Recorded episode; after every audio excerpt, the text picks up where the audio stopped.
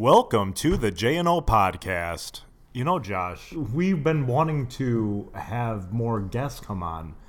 And with Father's Day coming up, we kind of thought, hey, why not ask one of the greatest guests we could ever ask of all time? We brought him up in other episodes, so why not uh, have the fans meet him? No, absolutely. And I mean, like we do with every episode, we don't do it unless we're going to go big. And this time, we're going as big as it gets. It's bigger than big. Let's let's just introduce our guests. We got to get them out here. Okay. All right. Bring him in. Bring him in. Go From the green room, uh, Scott. From, yeah, bring, Scott, Bring in Mr. Jacob from the green room. This is my father, Mr. Jacob himself, Robert Jacob.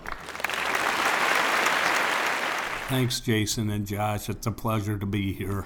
Wow, I am speechless already. Check out my arms, Josh. I mean, Goosebump City. We were kind of thinking, you guys, we, we've kind of talked about our experience. We both worked for my dad for several years. Uh, he kind of got us into, uh, you know, the business. So we thought it'd be kind of cool to maybe ask some questions, uh, you know, about that. Yes, I mean, I guess um, Mr. Jacob, if I may call you that, as Jason mentioned, you and I both uh, both worked for you for for a lo- quite a long time, and uh, much of that time overlapped. Um, what were some of the positives and negatives of having your son and nephew working for you? Well, when you first started, the way to get you to work for me was to go to the Sam's Club, take a cart, and tell you you could put anything in the cart you wanted.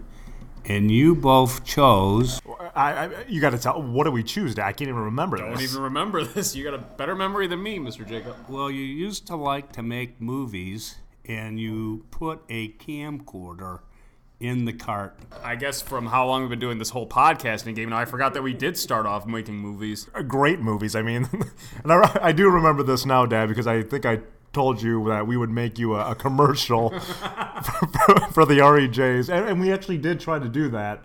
Uh, what do you think that came out, Josh? Do you think that was professional or? Um, we shot it in the uh, the in your backyard and in the in the driveway at probably 10:45 at night with no lighting. I think there was a single light bulb on the house about 20 feet from where we were shooting, so no, it didn't turn out real well with no script and no and with the two teenagers acting in it. Not real Yeah, it, it wasn't the greatest eh, greatest thing, but yeah, I, I do remember that is actually how we got to start, Dad. You actually had to bribe us and buy us this camcorder, and, and we were pretty much indebted to the guy. And I think you, um, and maybe this is how I even got involved, is I'm guessing you kind of signed us up that we would not only from the commercial perspective, but you we would work this off. Exactly. Yes. What do you think our work ethic was like? Well, Josh is our longest standing employee. He has the title of accounting manager. And Jason, at one time, was the chief information officer, along with human resource manager. So they both worked during the summers while they were going to college and during the tax season. And during the summers, it was a struggle to keep you both employed. That's an understatement, Mr. Jacob. And uh, I think just to even paint the picture, folks. So, uh, with my uh, title as accounting manager and Jason being both the HR uh, manager as well as the CIO, uh, we were both in our very early 20s at the time. So, I think um, Mr. Jacob was being very generous with those titles that he bestowed upon us. Yeah, I, I don't know if I actually lived up to an actual chief information officer or, or human resources manager, but it, it definitely helped us uh, in the long run with uh, you know you getting a great job, me getting great jobs. So you know we're very indebted to uh, Mr. Jacob over here. Um, you know, me and Josh have kind of brought up. We don't use the real names because you know we're not those kind of guys. We're not going to put anybody on blast, but you know, we kind of had a couple questions because we've brought it up in other episodes. Do you have a, a most annoying client you can think of come off the top of your head, Dad? Well, most of our clients come in because they have real problems, either tax or accounting problems. And so a lot of people consider that annoying, but that's what we're in the business for. We're there to help them fix their tax and accounting problems. So once in a while, the people who are the most annoying are the ones who don't appreciate the service we're providing them. That's that's spoken like a true pro, Josh. He's not gonna, you know, he knows what it, he- the client privilege. He is not gonna put anybody out there. No, and we have been grilling him on that because we've been trying to break him down before uh, this interview for hours, and he just he won't break. he's not going to break. Again, Dad, um, this is another question that we had, and, and I don't know. We might be incriminating ourselves with this, honestly, because it could easily be one of us. Um, it's probably one of us. I think it's you.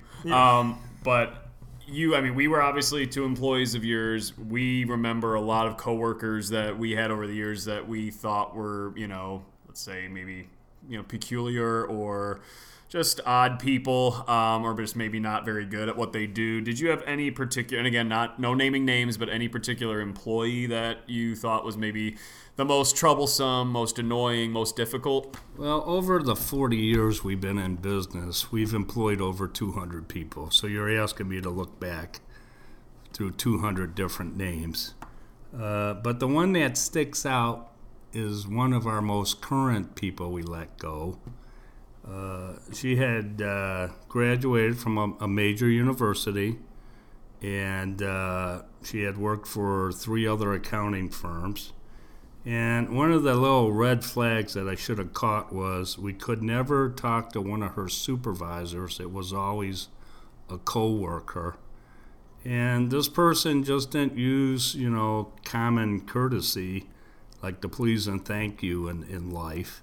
It was always get me this, get me that. I'm an accountant. I deserve this. So, and a lot of people are like that. They think because they have a position or a title that people will respect them, and you, you earn respect by giving respect to other people. Yeah, I, I can't agree more with that uh, statement, Dad. Uh, you've always given you know your employees respect, and, and we've always appreciated it. Thanks again, Dad. All right, Dad. What I really wanted to ask you, um, I'm not a father as of yet, and either is Josh. Um, I mean, we do have animals who we consider our, you know, our baby, yeah, our children, our babies. Um, but you know, one day we will probably have some human children. Could you give us any advice uh, with raising a family? Stuff you wish you would have known, you know, early on uh, as a as a young father. I inherited two children when I married your mom. So I had quite a bit of responsibility on the offset coming into the marriage. And so I had to work a full time job, and I had the REJ's accounting and tax service, which was maybe about a fifth of the size it is now. And because I was a pretty high up employee, I felt I had to go back to school and get my MBA. And on top of that, I was president of the Accounting Association. So I tried to do way too much in a short period of time. And my wife was home with the three kids and she needed help. And I was trying to make money and advance my career.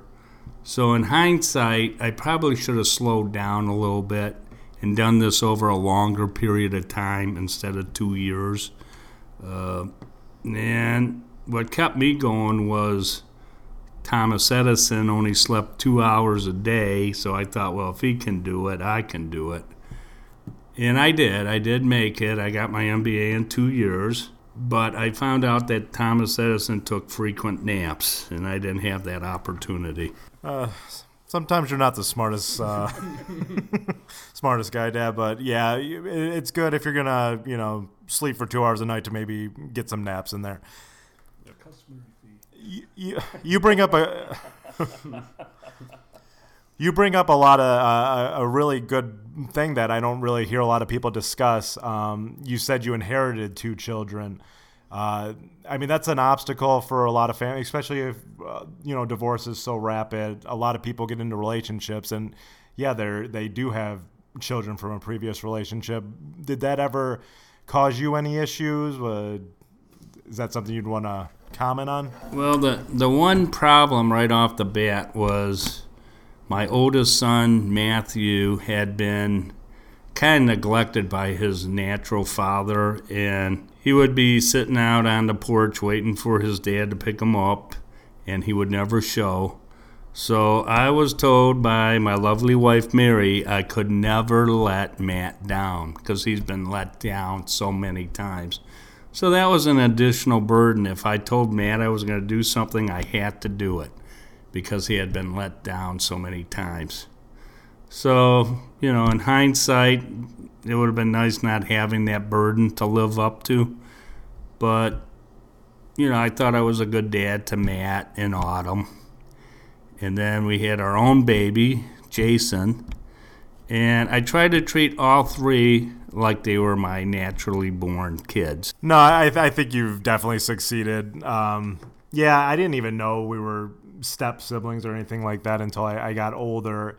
Uh, yeah, I, I, think Autumn and, and, and Matt would uh, agree that you never treated them any different than, than me.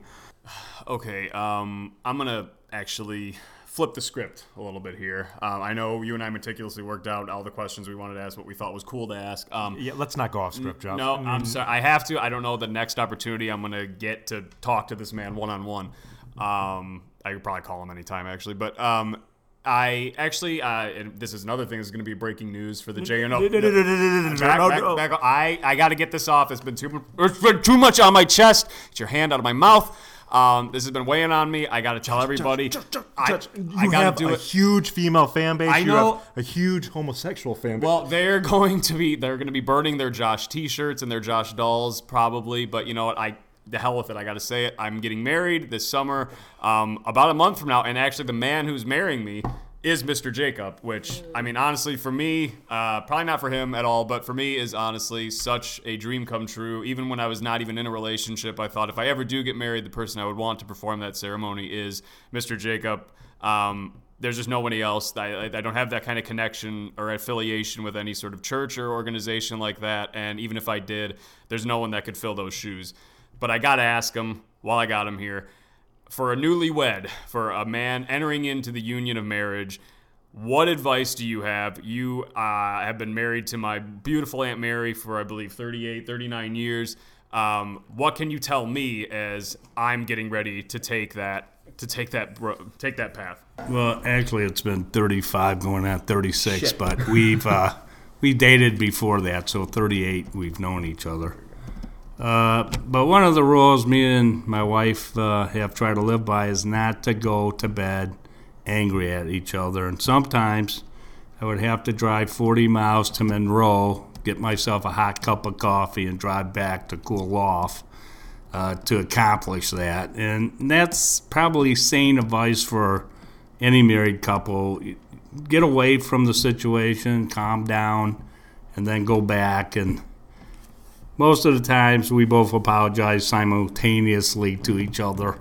That was something stupid one of us said, and it, it works itself out. Yeah, I think that's great advice. And, you know, I've only been married four years, and, I that's great advice. Uh, and you gave me that advice right off the bat, Dad, when me and Melissa uh, were tying the knot. Just you know, never go to bed angry because you know it's just not a good idea. It just adds more problems.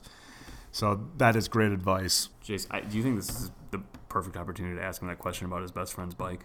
I, we don't. Yeah, do you I think he'll tell us finally? Finally. Yeah, we. It's it's got to be a great story. Let's do. It. Well, I was always a pretty big kid in high school. I was like the same size I am now, about five eleven, and even though I was only twelve years old, I was a, a big kid. And so I was always like a protector of the smaller kids, little kids would come up to me and somebody's picking on them, I would break up fights and stuff like that. So this one day, three of the bad boys from the bad boy block. Go with nowhere. We ain't going nowhere. We can't even stop now, cause it's bad boy for life. Uh, had my best friend Tommy, and they had his bike, and they were gonna like steal his bike. So I, I yelled out, Hey, what are you guys doing? Thinking that it was going to be three against two now. And when I got there, Tommy grabbed the bike and rode away. So now it's three against one. And two of them had my arms, and the third one was punching me in the stomach. And I just got superhuman strength, and I basically took the two and threw them off and banged a big guy in the face. Maybe that's the one punch you keep hmm. talking about. That's the origin of one. Punch. And I chased him down the alley for a block and a half. Every day since then, if they saw me walking on one side of the street, they went to the other side. And so I got a reputation as being pretty tough. And then In the eighth grade, everybody wanted to pick a fight with me. And every time it was one punch. They'd be like shooting around, and it would be bam, and they were on the ground. So I was kind of like the one punch guy in the eighth grade. Uh, but it wasn't a mean one punch. It was, you know, people picking on me or picking on other people, and I had to act fast. And for whatever reason, I had a quick right right fist, and I was able to knock out people pretty easy. So, as much as you were known as One Punch, we remember you telling us about a time where the One Punch didn't necessarily have the same effect. Could you share that with us? Well, you know how you go to college and you do stupid stuff. And uh, we were having a Red Death party, which is kind of a drink that tastes like red Faygo pop. And I had a few too many drinks, and I did a one punch on an MSU football player who was oh, at least a foot taller than me and 150 pounds heavier. And the next thing I remember was waking up in my own bed uh, puking. That was it. So that was the end of the one punches for me. So, if anybody can take any take a lesson from this, don't pick a fight with a Michigan State football player who's six foot eleven and and isn't your friend. yeah, like three hundred and eighty pounds. Like, just don't do it, guys. I love that you would stick up for the little guys and stuff like that, the guys who are being picked on. One question I wanted to ask Dad before we kind of end this is, you know, you've been such a great father to me. And um, you know, I, I couldn't ask for a better better father. I also couldn't ask for a better grandfather. John Joseph Jacob, no longer with us, but you know, I we had so many great memories. And can you tell us a little bit about uh, you know, your father? Well, he was a very intelligent man. Uh, he scored the highest on the real estate broker exam. Uh, he did go to Columbia University and went to night school to get his high school diploma before World War II started. He was in the Coast Guard. He was a decor- decorated war hero. Was in seven major invasions. In fact, he was given last rites. So we're all miracles because we weren't we weren't supposed to be here. Uh, he could speak seven languages. Uh, me and my younger brother once quizzed him a thousand questions from a thousand question book. He got 999 questions right, and we're not sure the one he got wrong was really wrong. It's debatable. So he was well read, uh, and he was always loved all his grandchildren and great grandchildren. He was a good dad. Uh, he was basically the good cook. He could cook. My mom was not a good cook, but my dad was. So he was the cook. He was the one who got us ready for school. So he was kind of like a Mr. Mom a little bit. But you know, he was a he was a you know athlete. You know, won Golden Gloves, boxer. So you know, he was he was a good man, and uh, we miss him. We lost him in 2006 the the year that Tigers finally made it to the World Series. He was a big Tiger fan too, so we miss him. Yeah, he, uh, Grandpa definitely would have loved uh, seeing the Tigers finally make a World Series after their long drought, and then he would have been bitching his ass off how they blew it. but yeah, we definitely miss him, and you know, again, couldn't ask for a better father and a better grandfather. All right, so I mean, I think the only natural way to close this out, and we're sorry to put you on the spot, Mr. Jacob, but there is a poem that you told us before. Um, would you be so kind as to recite that for us now so that it can live on forever in recorded sound? Well, I was a track star at St. David's and Denby High School, and I wrote this poem as a senior at Denby High School. It goes something like this There once was an ace who never lost a race until one fatal day, I believe in May, the great ace lost his first race. The gun was sounded, and nearly all had rounded, but one, the great ace, was left tying his shoelace. He laughed and said, Don't worry, I'll be ahead. And with speed and grace, he zoomed into first place. He was running backwards now, and with a frown, he said to Disgrace, How you like this pace? But Ace's shoelaces both broke from his feet. He skidded, he turned, he skid from his feet. Discouraged and worried, he got up in a hurry, but only to find he came in last place. Poor Ace.